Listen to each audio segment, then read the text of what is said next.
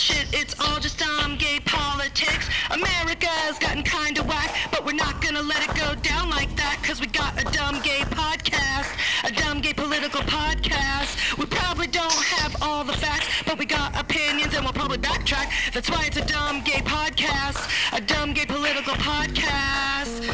Ooh, it's all shit, it's all shit. Ooh, it's all shit, it's all shit. I mean, are we gonna die? I don't know. You're extreme. I am extreme. It's all shit. This shit is bananas.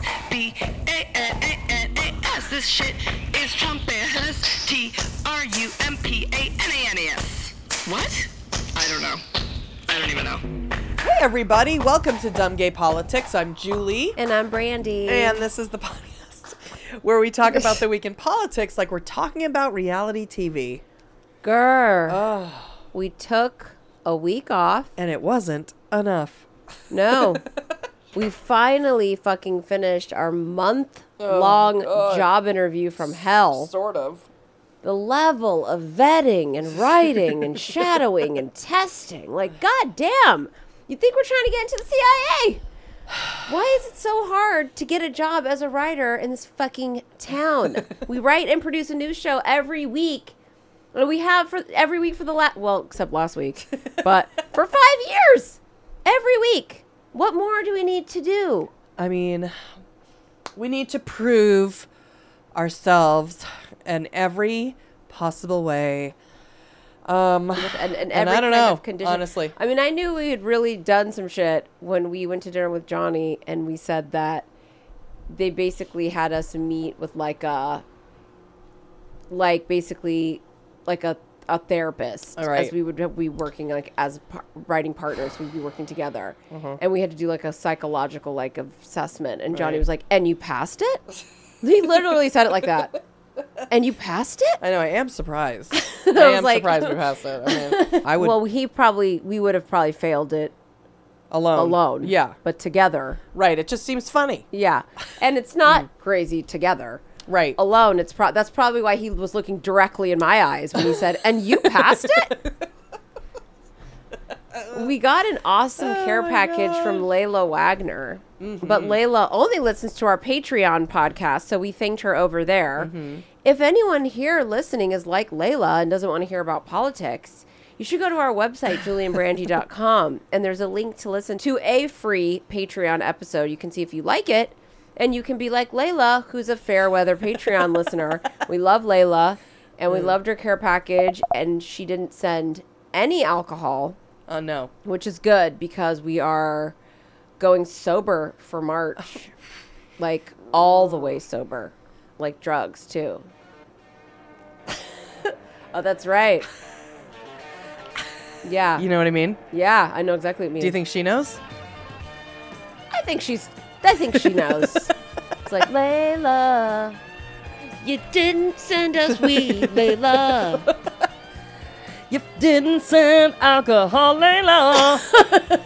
But that was for the best. It was for the best. You know what I mean? Yeah. It was way for the best. Bed, Bath and Beyond candles. Thinking about our health all day long. You didn't make our sobriety worse, Layla. Yeah. Hey, that's what you can expect over at the Patreon. That's what you can expect. That's what you can expect. You know what I mean? Now, we got a really sweet card from Carissa Jackson. Yeah. She also didn't try and throw salt in our sober journey, our March sober journey. We probably wouldn't even get this fucking job and all that we're putting into it. And all that we're putting into it. The level that we're definitely not getting this job. The thing about... This is the thing about LA and this fucking industry, if I may. Everything is just so inconvenient, and it always feels so intrusive. Well, in order to get any job, you have to do a job. You have to audition. You have to submit shit or whatever. It's interview. Always like with the writing. It's like, well, why don't you write a spec script? And it's like, why don't you go fuck yourself? Yeah. How about that? You want me to write a full script for free to prove that I can write a script? Now, I guess that is the only way one can prove they can write a script. But we have a ton of scripts already written. Ugh, it's just at this point, I'm just like... It's also intrusive. And then to become sober out of the fear of the amount of work that if we possibly, the intense, fast work. I mean, I can't possibly be in a writer's room. I can't possibly. We cannot get this job. We went sober, and it's just, I don't recognize myself in the mirror. It's been less than 24 hours. Now, Carissa Memel, if in case you don't recall, she's currently the angel investor in our windowsill bird cafe. Oh, okay. She sent approximately 500 pounds of bird seed. And though I damn near broke my back getting it out of our mail place, I have to say, I fucking love that we never run out. Your ass is always out there with your useless legs. You get on the stepladder, you fill up the birdseed. Yeah. And part of you filling up the birdseed all the time in the windowsill bird cafe is that you know it's a big bag of, it's not going to run out. It's so great. Now, I will tell you that in the garage, there is one of the biggest bags is in the garage. And someone nibbled their way in. A little rat? Someone. Oh, we have a lot of little ratties around here. Someone nibbled their way in. Someone. It sounded like Lisa. I know. Someone. I don't mind it. Someone nibbled their way in. Because she sent a humongous bag and then a smaller humongous bag. So I I've cleaned it up, fixed it, put it in a tin. We'll see if if they come back. Like a garbage pail tin. But don't brutalize my bird seed. Here, she sent us a Starbucks card, which we're going to have to be doing lots. I'm dramatically drinking coffee and eating sugar. I just don't have any energy now. I'm going to explain a little later, but yeah, coffee, sugar, and then it's going to be I'm going to be neurotically eating carrot sticks, being chomp, chomp, chomp, chomp, chomp, chomp. I'm on a diet. Yeah, we're going to be weird, cracky diet people, like Lisa Rinna's. Yeah. Hey guys, dear Julie and Brandy, happy Valentine's Day. Sorry about the cumbersome birdseed, but I love the story. No apologies, Carissa. None. Much lighter gift this time. Oh God, I love Starbucks. So that's exciting. That is exciting. We're going to get our iced coffees and our sous vides. The front is so cute. It says, would I send you a cheesy Valentine's card? It's a piece of cheese. I love it. Not going to be having cheese on our diet. And there's cheese in the fridge. You might need to take that home with you. We're supposed to be able to do whatever we want this week. Yeah, we are doing whatever we want this week. For sure. So I guess we can keep the jeans because I'll eat that in about 24 hours. Keep the cheese, Layla. Got me on my knees. Or how about... keep the cheese.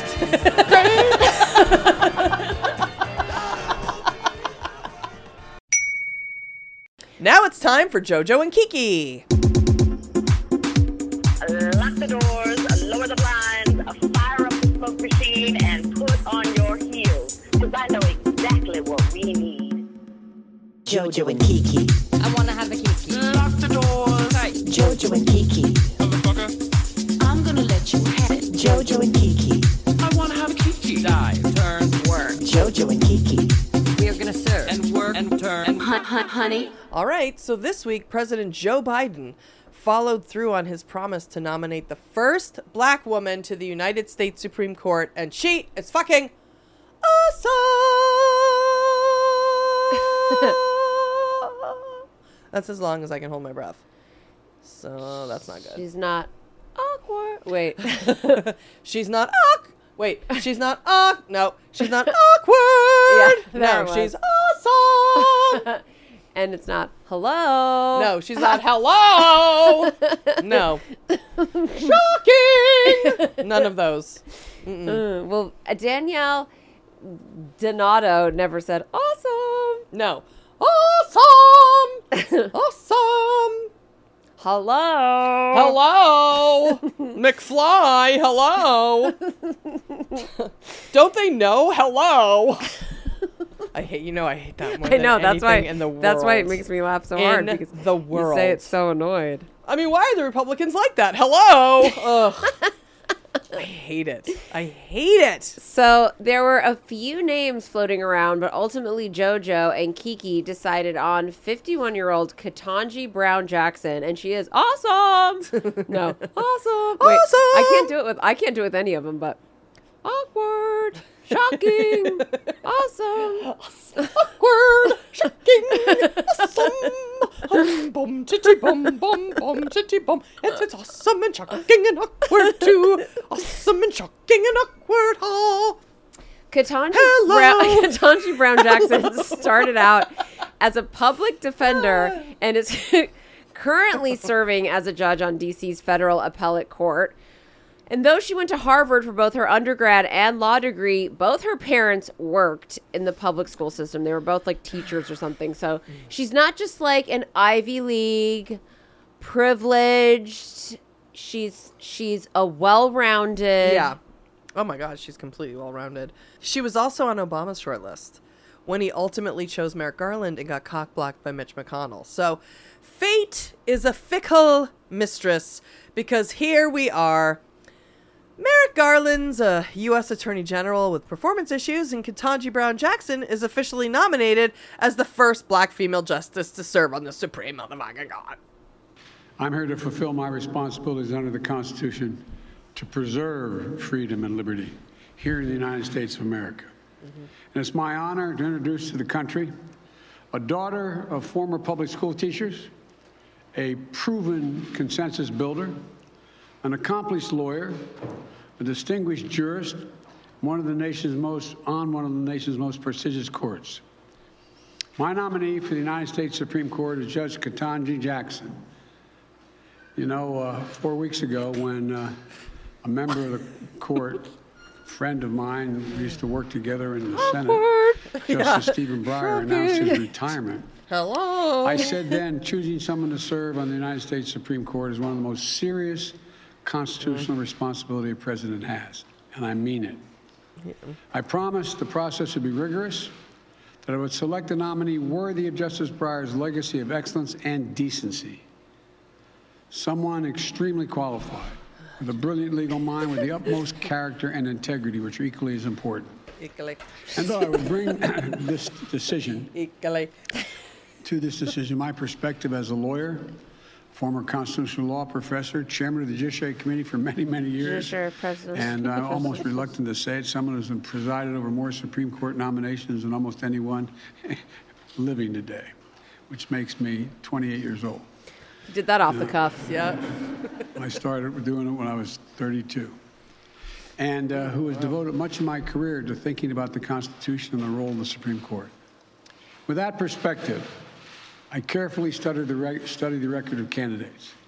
I've invited senators of both political parties to offer their ideas and points of view. And this is what we're here for, this part. Mm-hmm. As a result, because I truly respect not only the consent, I know they give consent, but it says that the Constitution says advice and consent. And I sought the advice of Democrats and Republicans. I've consulted with leading legal scholars and lawyers. And I've been fortunate to have the advice of the Vice President Harris. I mean this sincerely. An exceptional lawyer, a former Attorney General in California, and a former member of the Senate Judiciary Committee. Oh. And during this process, you look for someone who, like Justice Breyer, has a pragmatic understanding that the law must work for the American people. Someone who has historical perspective to understand that the Constitution is a resilient charter of liberty. Someone with the wisdom to appreciate that the Constitution protects certain inalienable rights, rights that fall within the most fundamental personal freedoms that our society recognizes. In the end, someone with extraordinary character will bring to the Supreme Court an independent mind, uncompromising integrity, and with a strong moral compass and the courage to stand up for what she thinks is right. She's back there wearing glasses over with a mask, and I don't know how she's doing it without the glasses fogging up. The glasses must be over the mask. They are. Yeah, so then the glasses won't. But sometimes mine still do. Even when you put it over the mask? Yeah. Sometimes it still just goes up through the vents. Oh, it just seeps up. Yeah. Yeah, I mean, like, I'm not going to miss the mask. And even without the fogging, it's still such an unfortunate happenstance to have the glasses on the mask. At that point, you're almost in like the Groucho Marx like thing with the mustache attached to the glasses. Yeah, you know? You are just in a you're in a box. You're a walking MRI. Now, he says a lot of great things in his speech, but like all of JoJo's best speeches, it's real hard to listen to. I don't even know if we heard this in the clip we just listened to. We probably did, but I'm going to read it again for those who drifted off, a.k.a. all of us. I know, I love JoJo so much, but boy, damn. Just anytime it's three-syllable word, too, like president, constitution. Yeah, right, the ends of the words. Judiciary. Just come together.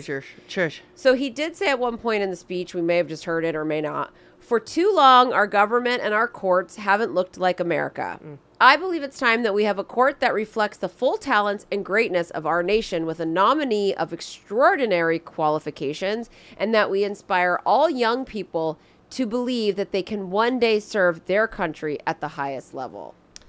Yeah, you have a problem with that, Ted Cruz? You fucking little walking piece of shit turd. During the speech, nominating the first black female Supreme Court justice, Ketanji Brown Jackson stood behind him alongside the first black female vice president, whom he also nominated.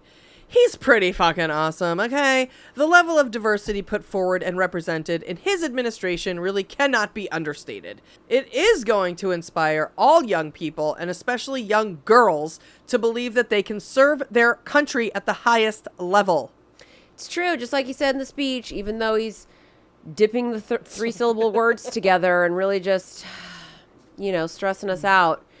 It's so crazy to think that if the Senate confirms her in like 30 years, she'll be some huge iconic star like the Gator. Yep. Ruth Bader Ginsburg. And here's what's weird. Ruth Bader Ginsburg was RBG and Ketanji Brown Jackson will surely be KBJ. And they both have B's in the middle and they both rhyme like RBG, KBJ. Because K rhymes with J. Right. Right. You know, RBG, KBJ. It's just like, I don't know. I feel like that's kind of like dope. I would agree. And, you know, the merchandising coming forth is going to be wide, expansive, and intense. I mean, look at all the Gator merchandising. Yeah. She's going to get all that. And KBJ, then we're going to do some kind of, there's going to be probably something with an LBJ tie-in, possibly. But I'm living. I am also alive. So now we just got to wait for our actual Senate confirmation hearing, which, whenever it happens, is sure to be next level obnoxious. She already went through one Senate confirmation hearing when she was nominated to the D.C. Appellate Court, and the shit was so gross. Questions from Republican senators like, what role does race play? As if they have ever once asked a white judge nominee what role race plays. Like, fuck the fuck on off with that bullshit. Why don't you ask what role rape plays?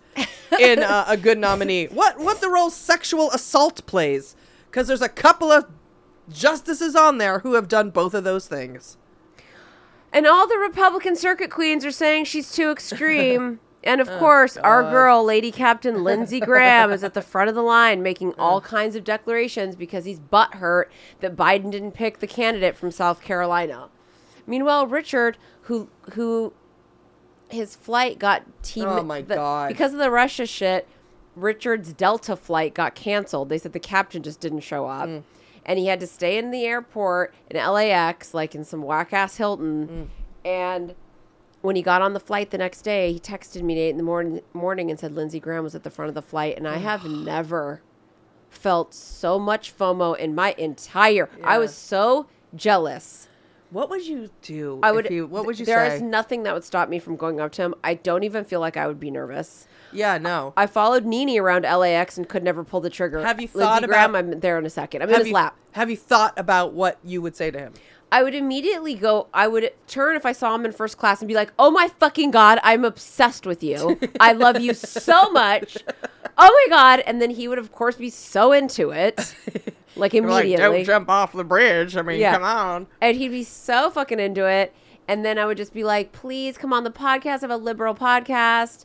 We don't care. And then I'd be like, all of our 14 listeners hate you, but we don't. Oh my God. I would do anything. I would love to meet him. I would love to meet him. I wonder what he's like when he meets like regular people. Oh, I think he's so nice. Mm-hmm. He's a Southern fake belle. Yeah, he is. He's a Southern belle. Yeah. He's just going to be a polite Southern belle that's right, like, well, thank you. Got his manners. Yeah, exactly. Right. Regardless of me and us and our longstanding obsession with you know, Madame Lindsey Graham, Ketanji Brown Jackson is not too extreme. No. She's actually quite moderate, mm-hmm. and she's already shown exceptional poise in the face of all the white grievance MAGA monsters like Lindsey fucking Graham, who are talking their shit. Yeah, we're gonna be doing deep dives into KBJ in the coming weeks and months, but for now, here's a taste of her accepting the nomination from JoJo and Kiki. Thank you very much, Mr. President. I am truly humbled by the extraordinary honor of this nomination, and I am especially grateful for the care that you have taken in discharging your constitutional duty in service of our democracy with all that is going on in the world today. I also offer my sincerest thanks to you as well, Madam Vice President, for your invaluable role in this nomination process. I must begin these very brief remarks by thanking God for delivering me to this point in my professional journey. My life has been blessed beyond measure, and I do know that one can only come this far by faith. Ooh. Among my many blessings. Just think of it like, you gotta have faith, the faith, the faith, the... Baby! Awkward. Awkward. We don't all have faith. We're not all delivered, but that's fine. You seem well-rounded.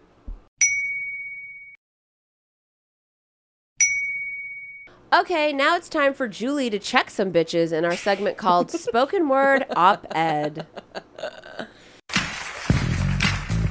I set up here. The hipping to the hip hop. You don't stop the rocket to the bang boogie. Set up, jump the boogie to the rhythm of the beat. Now what you hear is not a test. I'm rapping to the beat, and me, the groove, and my friends are gonna try to groove your feet. See, I am Wonder Mike, and I'd like to say hello, but first I gotta bang the boogie to the boogie. Say up, jump the boogie to the bang boogie. Let's rock. You don't stop. Rock the rhythm that will make your body rock. Well, so far you've heard my voice, but I brought two friends along. And next on the mic is my man Hank. Come on, Hank, sing that song. Check it out. I'm the CHSNDOB, and the rest is FLY. You see, I go by the code of the doctor of the mix, and these reasons I'll tell you why. You see, I'm 6'1", and it turns up on, and I dress to a T. You see, I got more clothes than Muhammad Ali, and I dress so viciously. Everybody go, hotel, motel. What you gonna do today? Say what? Because I'ma get a line girl and get some spank and drive off, and the death OJ. Everybody go, hotel, motel, holiday inn. This is our segment called Spoken Word Op-Ed, where one of us or a special guest has the floor to speak our mind on important events happening in the news right now. Some might argue that this entire podcast is like a spoken word op-ed, and they'd be right. Others might argue that we already have this segment for guests to give their unadulterated opinions, and it's called Gay Guys and Their Feelings, and they'd be right as well. But one, it's not a Tuesday if we aren't inventing new segments, and two, a traditional op-ed is generally longer than a regular opinion piece, which would be the Gay Guys and Their Feelings moment, and they are usually by an expert or a passionate advocate with an opinion that may be different than that of the editorial board of the newspaper. Up until now, Julie has been the only one to do a dumb gay politics spoken word op-ed, and while her opinion isn't necessarily different than mine on this subject, me being the other member of our editorial board besides her, her opinion on this subject is certainly a fuck of a lot more passionate than mine, and it is most definitely, probably, perhaps, and most likely different than the majority of the lamestream and social media commentary on the subject. Quick side note, if you're one of our 14 listeners and you're interested in submitting your very own spoken word op-ed to us, or doing a Gay Guys and Their Feelings, which is a little bit easier, all you have to do is join our Patreon and then send us a voice memo on the subject of your choosing. But now, without further fucking ado, it's time to publish our third spoken word op-ed, written by Julie Goldman, entitled, Why is Putin Such a Fucking Twat? It will be written in every major publication. I think it might win a Pulitzer. I think it will as well. Well, we have all been watching or ignoring the news coverage of the invasion of Ukraine by the world's third biggest twat, Vladimir Putin. Number one is Kim Jong-un. Number two is President Xi of China. Three, Putin. Four, Trump. And five, every man who runs the Middle East. With that said, the news coverage, of course, is weighed down with the virtue signaling, opinions, and very little actual information. I would like to take my time in this op-ed to give you as much very shallowly researched information that I can give you, along with a heavy dose of violently opinionated opinion about Russia and Putin. So that's very generous of you, Mama. Yeah. Mm-hmm. Oh, and Ukraine, obviously. But what the hell is going on? Why is Putin doing this? And what does it mean for the world? And why should we care?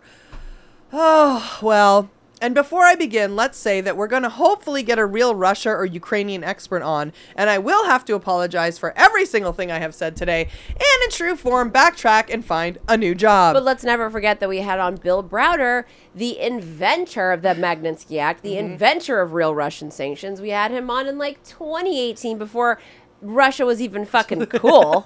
We also had Lieutenant Colonel Alexander Vindman on, who is from the Ukraine, and, of course, that whole thing that happened where he got fired.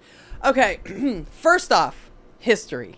Until 1991, Ukraine was part of Russia and the Soviet Union. However, I do need to state that Ukraine has also not been part of Russia before Russia was Russia, and it went through its many incarnations.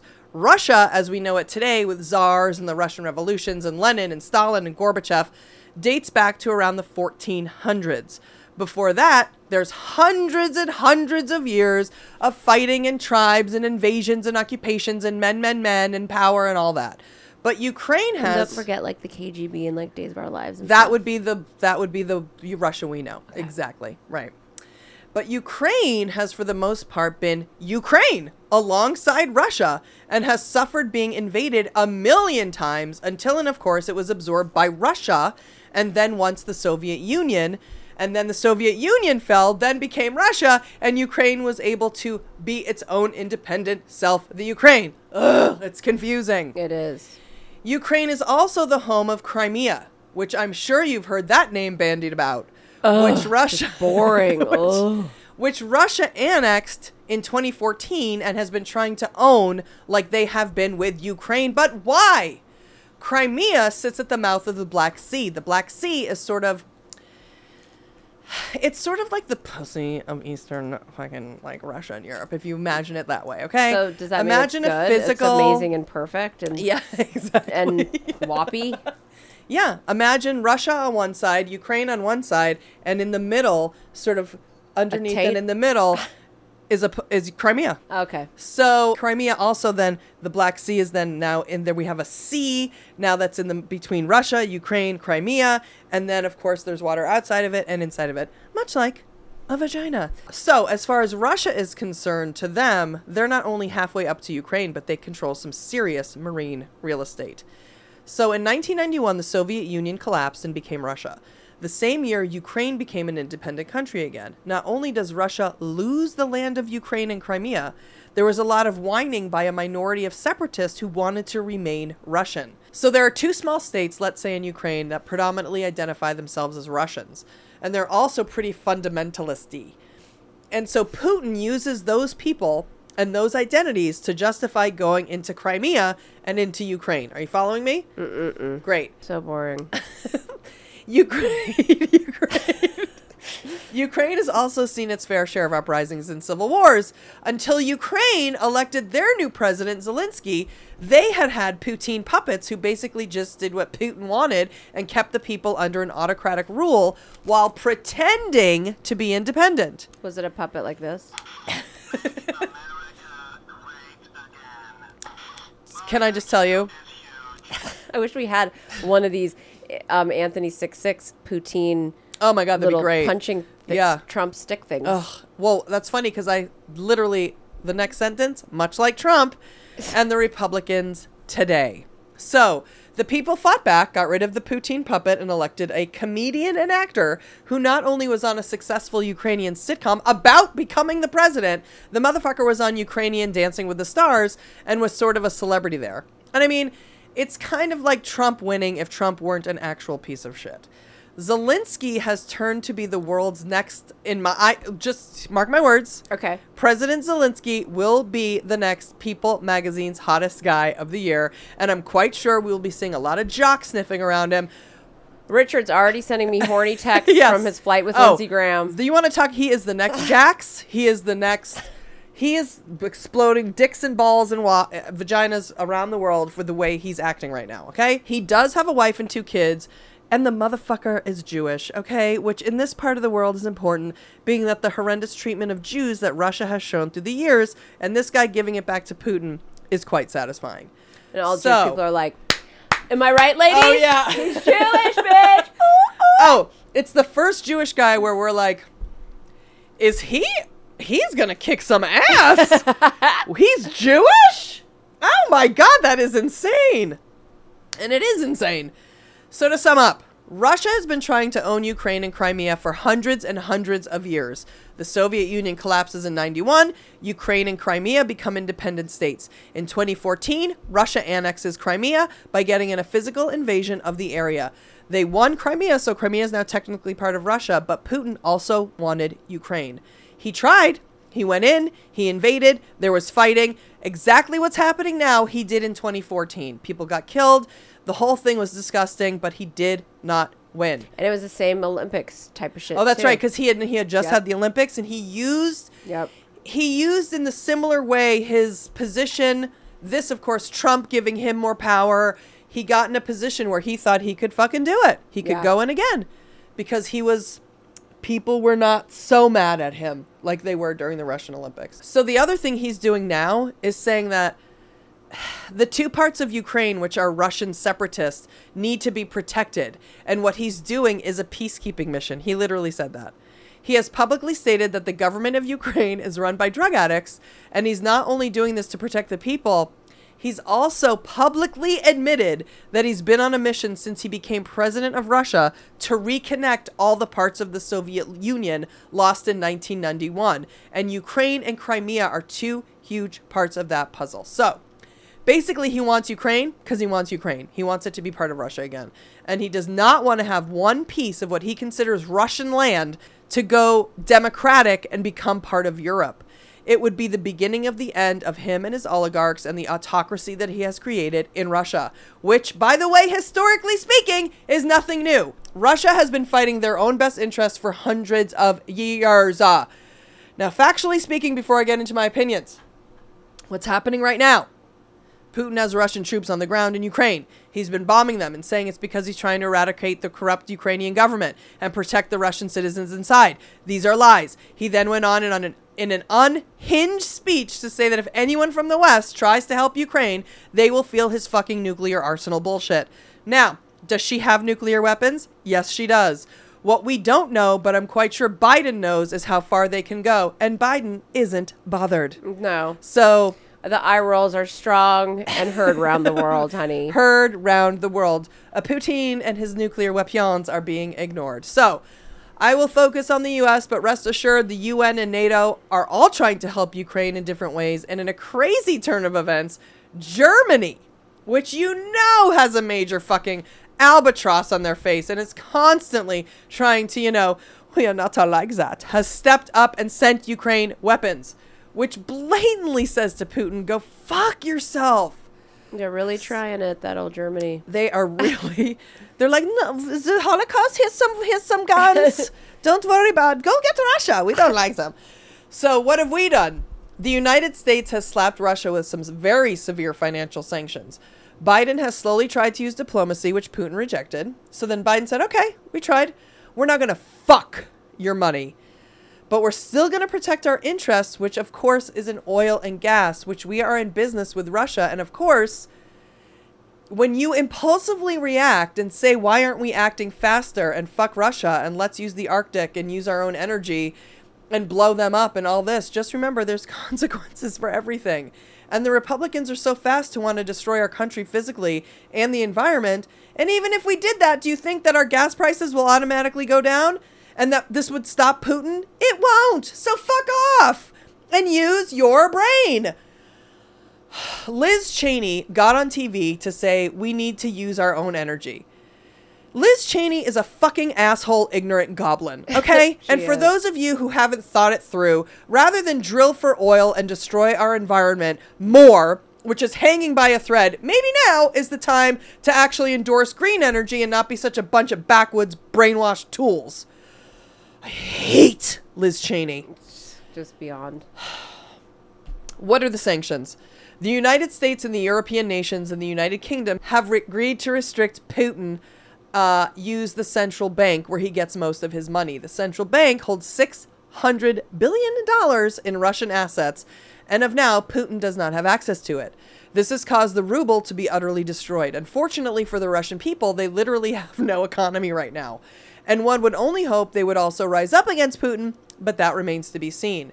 We've cut Russia out of the SWIFT network. The SWIFT network is a global payment system that connects international banks and facilitates cross-border financial transfers. He cannot have any of that now. Basically, the institution responsible for converting all money, no matter what country to what country. So now it's impossible for them to convert their money at all, and for anyone to convert money. There is no money coming in and out of Russia now, and their stock market completely fucking tanked. There is no, they have no economy.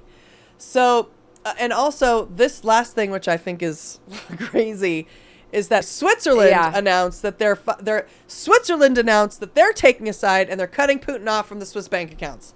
Yeah, that's crazy because they helped him get into all their fucking Olympic locked up shit. Switzerland has never taken a side in the history of Switzerland, and this is the first time. It's pretty major. The financial repercussions for Putin are going to be hopefully extreme and effective.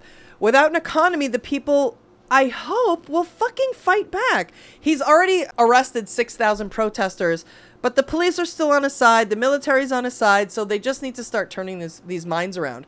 Just imagine how the GOP would react, as they did on January 6th. But imagine if they didn't have any money. I like to think that the oligarchs and the Russians are exactly like the Republicans and the GOP. Now, they don't have any money, so they're not going to want to fucking stand by Putin. The only reason Republicans and GOP are standing by Trump and their stupid fucking rotted party is because they have money. And that's the only reason Putin's doing anything he's doing, and all of his fucking cronies, is because they're all hoarding all of money. More money, and they're keeping all the money and taking all the money from the people of Russia. Exactly. Anyway, so here we are. Russia inside Ukraine. Ukraine fighting back. Zelensky's now a world hero, but in our own country, rather than coming together again, because we're such entitled pieces of shit, we have to criticize and complain, and nothing Biden does is good enough. Yes, the people of Ukraine need our help, but you can't just barrel in while the other country has nuclear weapons and holds the key to half of our energy. We are dealing in small and deliberate strategical steps that most people don't seem to really appreciate. When I see people complain and blame Biden for the gas prices, I honestly want a violence. That's what I want on those people. You took your stimulus money, and you goddamn well know that Trump fucked us all. We also had a pandemic, which financially caused a lot of problems, and now we're cleaning up the mess. And part of the cleanup includes higher gas prices, which will eventually go down. And yes, this business in Ukraine and Russia is gonna keep the gas prices high. We're now involved in a world war that is unlike anything we've ever seen before. And rather than complain like a white privileged bitch and hold your signs and tweets, how about sacrifice something? And right now, the easiest thing you can do is just shut the fuck up about the gas prices. Putin tried in 2014, and he's trying it now, and in my opinion, due to the fact that he was emboldened by Trump and the Republican Party. He has a butt buddy in China and their threesome, which I'm quite sure Trump is gaining in some way financially, or at least he thinks he's going to, has brought us to this moment. And thank God, of whom I do not believe in, is that JoJo and Kiki and the Democrats are leading our country through this horseshit, because at least he is thoughtfully and strategically working his way through this dilemma. This administration tries to think of other people besides themselves. Republicans don't understand that concept. Mm-mm. Putin is a more violent and smarter Trump. He is an unhinged megalomaniac who not only knows He wants to be an autocrat, which in Russian history, he could think is his right. He can point back to the czars of Russia, the Romanovs, let's say, who said that it is ultimate autocracy that is the only way their country can survive. In later years, they created a fake parliament. The czar would then, however, veto any law and would do whatever he wants. They lived like royalty. They were obsessed with nationalistic pride. They could never stop invading, and the people suffered. It's exactly Putin. It's Putin and his paid-off oligarchs. And I hope and pray he meets the same end as the Romanovs. And you know what happened to them, right? Yeah, I like that last name. I do too. It's good. The Ukraine wants to be free. They just want to be an independent European-type country, which, by the way, in Russian history has happened 2 times, with Catherine the Great and Peter the Great, the 2 greats of Russian history who tried to move their country into a more European style and modern way of living. The only reason St. Petersburg exists and anything cool is because of them. Been there. We are witnessing and are living through not just an invasion of Ukraine, and this is why we should care. Russia has been a fucking thorn in all of our sides for hundreds of years. They have an inferiority complex that will never be satisfied. Ukraine is a beacon of what Russian society can be. No, they're not technically Russian, but they are from the same family. And Ukraine could potentially show Russia what being modern and free and regular and what a real leader looks like. We have an opportunity to wring Putin's neck, take his money, and then, you know, maybe there will be certain countries who send in some expendables or Jason Bournes to handle the oligarchs and Putin himself in whatever way they want to. You know what I mean? Until then, try and remember when you're tweeting about masks and mandates and gas prices that there's a country not just fighting for their own freedom, but we're all witnessing what could potentially be a shift and change in Europe as we know it. We're watching Hitler. Only this time there's a scrappy Jew telling everyone to fight and not back down and not be afraid. I mean, this is fucking insanity. What's happening? Ukraine truly is a testament to courage and righteousness and the will to be free. That's why we should care on a moral level, and on a purely selfish level, we should care because our energy is wrapped up in Russia and God knows what other shitty financial ties we have. So we want everyone to come out of this better and stronger and more free and independent, and our friends. President Zelensky is a fucking hero, and Putin is a ticking time bomb who's been stressing the world out for too long, and it's time for him to go. The Ukrainians are not going out without a fight, and it is next level. So what can we do? We can support our administration. We can send money. We can go to Poland. We can go help refugees. There's a lot to be done. But you know what doesn't help? Whining about gas prices and talking shit about something you don't know anything about. This is a complicated, long-running issue that has no easy solution. And what Putin never could have seen was that he's actually bonding countries and bringing people together rather than tearing them apart. We have to be like Ukraine, and we have to come together. The Republicans can have their separatist bullshit. It's fine. But we have to be the majority and kill their evil dork-sidedness.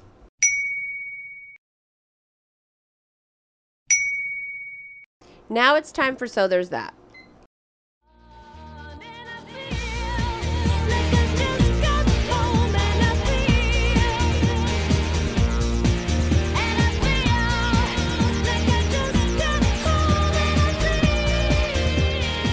All right, so this is the part of the show where Julie has to find a So There's That moment that's happening because of or in spite of the diarrhea toilet Republicans, the QAnon cunts, the calculated corporate climate killers, and the vindictive virtue-signaling liberal losers. We are all somewhere on that spectrum fighting for our team to win the rigged race of rights in America. But watching the Real Housewives of Russia trying to own Ukraine and China trying to own Taiwan really hit home the importance of this segment every week. And no, I did not allow Mamau to use Ketanji Brown Jackson as her So There's That this week, which is why, again, the podcast is late.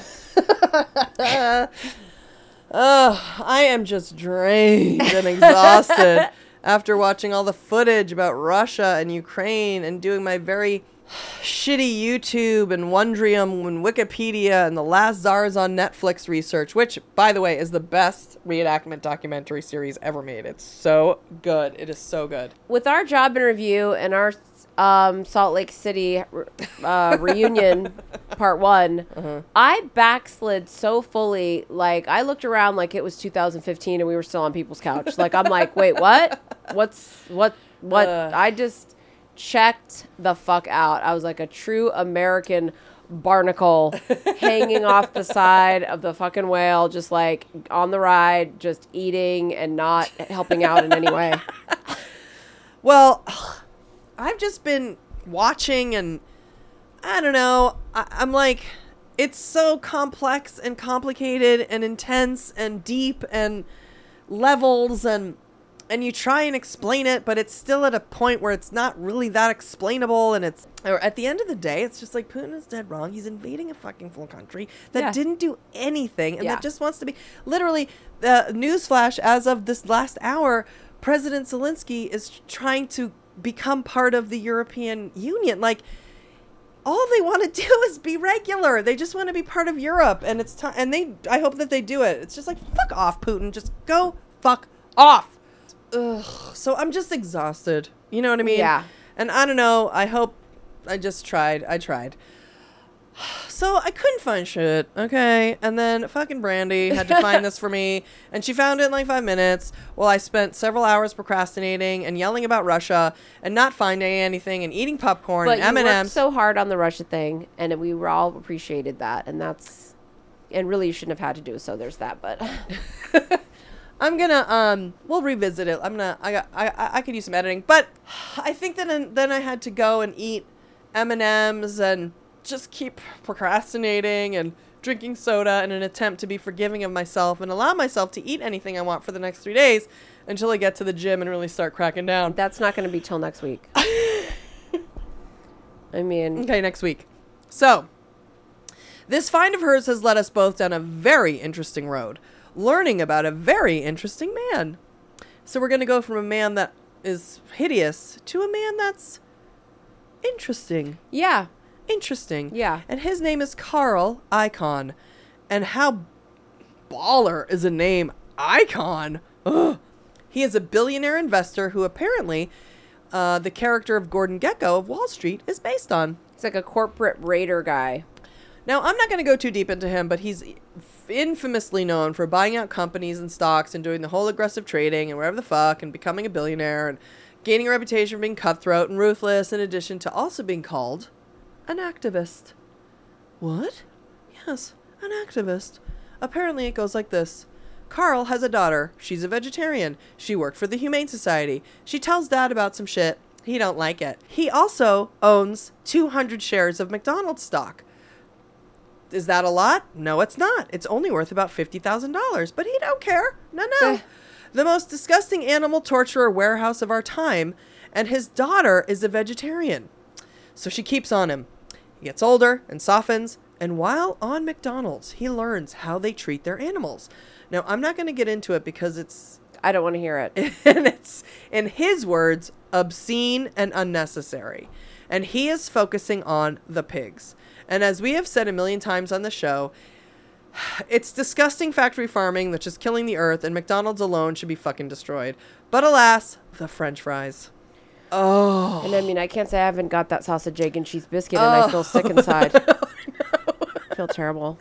And no, but I mean, I've eaten everything at McDonald's, but no one does the fries better. No one. They should just become fries. We could easily stay at McDonald's and easily, without even blinking an eye, stop doing the bacon and the sausage. Although the sausage, egg, and cheese biscuit is my number one thing I get there. But they have a total F when it comes to factory farming with cows, too. So we should all just stay away from McDonald's except for getting Coca-Cola and fries. I will, if we are stranded and I have to eat a sandwich from McDonald's, I will then get a fish fillet. Because you think that they are nice. I think that's fake. Okay, fake. I think that's fake crab meat. We could also just do like, okay. You know what I mean? I think it's the shit that I get at the supermarket. Okay. That's in the thing that I make the fake crab meat. You know what I mean? I don't think it's real. And it's not fish. It's I can get way down on a fillet of fish for sure. Yeah. With that tartar. Yeah. Ooh, it's so good. Well, we do an egg McMuffin with no bacon. No bacon. Yeah. Just cheese. Just cheese. Yes. I haven't eaten bacon in a long time. That's good. Wow. I'm a hero. You are. That means I haven't either, because God knows the only place I get it is here. Oh. Okay. Well, I haven't had any bacon. So... we maybe will have the pork fried rice at the place. Yeah, but that's what you do, yeah. Yeah, but that's it. Well, Carl Icahn is on a mission to stop, I'll just say the word one time, gestational cages, which I don't even want to say the words because of just how utterly hideous they are. He cannot take it. Once he learned what that was, he couldn't sleep at night. He wants it to change. And he's investing a significant amount of money to force McDonald's to stop and change their ways. McDonald's has, for the last 10 years, promised to stop this practice, but they have not. They came out again in response to Carl Icahn and said they're going to have their animals cage-free 100% by 2024, which is obviously lies. Didn't he put 2 women on their board? He did. Yes, he did. So he's... hopefully it's going to happen. I mean, he's not just pushing them by investing money and buying up their shares. He put 2 women on the board of directors of McDonald's that are right in his pocket to start really pushing them around and changing their fucking policies at McDonald's. Like, no, motherfucker. No, no, no. Exactly. So Carl Icahn is now 86. And he doesn't need to be bothering with this. He could be on his yacht, taking Viagra, limp-dicking around his way around the world, like Trump. But no, this guy has some sort of heart and is at least trying to do some good on this planet before he dies, and all his money hopefully goes to his vegetarian daughter. The bottom line is, he's calling McDonald's to task. He's got his ladies on the board, and you know how much I love that. Oh! He is in the last quarter of his life, and much like many of us, one of the things that pierces the heart are the animals. I'm sorry. Though he isn't going after factory farming in general, it's this issue of the pigs that just will not let him go. He literally keeps saying he feels emotional about the pigs. Maybe because he thought of his daughter in a pen, forced to give birth without any room to move. I don't know. I appreciate and support him. The least they could do, as we've stated before, is have 10 McDonald's in a country. Have one in each foreign country. Make it a thing. You don't need 74,000 of them. We kill and torture and waste too many non-human lives for our own greed and pleasure. And believe me, I wish I was a billionaire so I could, well, first off, I'd buy myself a house. 2, get the animal shelter going. 3, start my own hunt, like the movie The Hunt. If there's one thing I would love to do in my life besides stop factory farming and fast food animal torture, it's, of course, to fund the covert underground financing of an all-women's elite vigilante group. But alas, I'm not there. But Carl Icahn, he's there, and he's trying to help the pigs. I know he's no saint, but how great is it to have the freedom to decide to take on fucking McDonald's? Literally! We salute you, Carl, and we thank you. So there's that.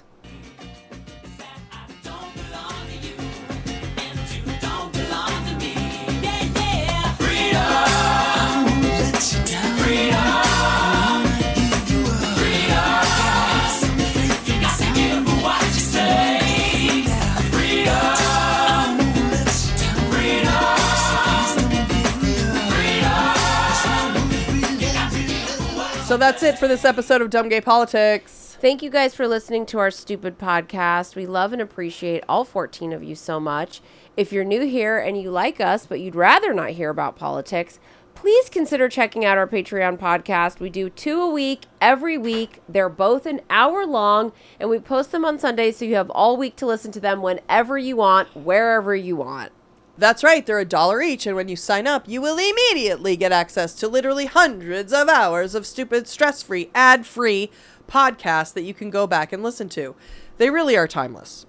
If you're curious to see what it's like, you can listen to a free episode right now on our website, julianbrandy.com. There's a button on every page that says click to listen to our free Patreon episode. There's also a link to the free Patreon episode in the description of this podcast, which I'm surprised you're even still listening to. You can listen to the whole hour Patreon right from the link from your phone or computer. You don't have to download anything. You don't have to sign up for anything to hear the free episode. It's super, super easy. And then after you listen to it, go ahead and subscribe. Just subscribe. Life is too short and precious to spend 22 living in a fog of FOMO about our Patreon podcast. Fuck it! You deserve something fun and frivolous that will help distract you from the pigs and Russia or anything that really matters. And as always, it's been real and it's been fun. But mostly, it's been gay and it's been dumb. And Ketanji Brown Jackson, baby. That's right. That's baby. Right. Baby? Baby? Baby? David? How'd you do, I? See, you've met my faithful hand in hand. He's just a little brought down because when you knocked, he thought you were the candy man. Don't get strung up by the way I look.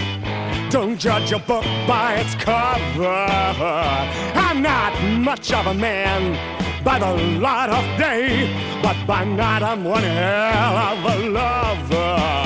I'm just a sweet transvestite from transsexual Transylvania. Let me show you around and maybe play you a sign. You look like you're both pretty groovy. Or if you want something visual that's not too abysmal, we could take in an old Steve Reeves movie. I'm glad we caught you at home. Could we use your phone? We're both in a bit of a hurry. Right. We'll just say where we are, then go back to the car. We don't want to be any worry. Well, you got caught with a flat world. How about that? Well, babies, don't you panic. By the light of the night, it'll all seem all right. I'll get you a satanic mechanic. I'm just a sweet transvestite from transsexual Transylvania. Why don't you stay for the night? Night. Or maybe a bite. Night. I could show you my favorite obsession. I've been making a man with blonde hair and a tan, and he's good for relieving my tension. I'm just a sweet transvestite from transsexual Transylvania. Just a sweet transvestite from transsexual Transylvania.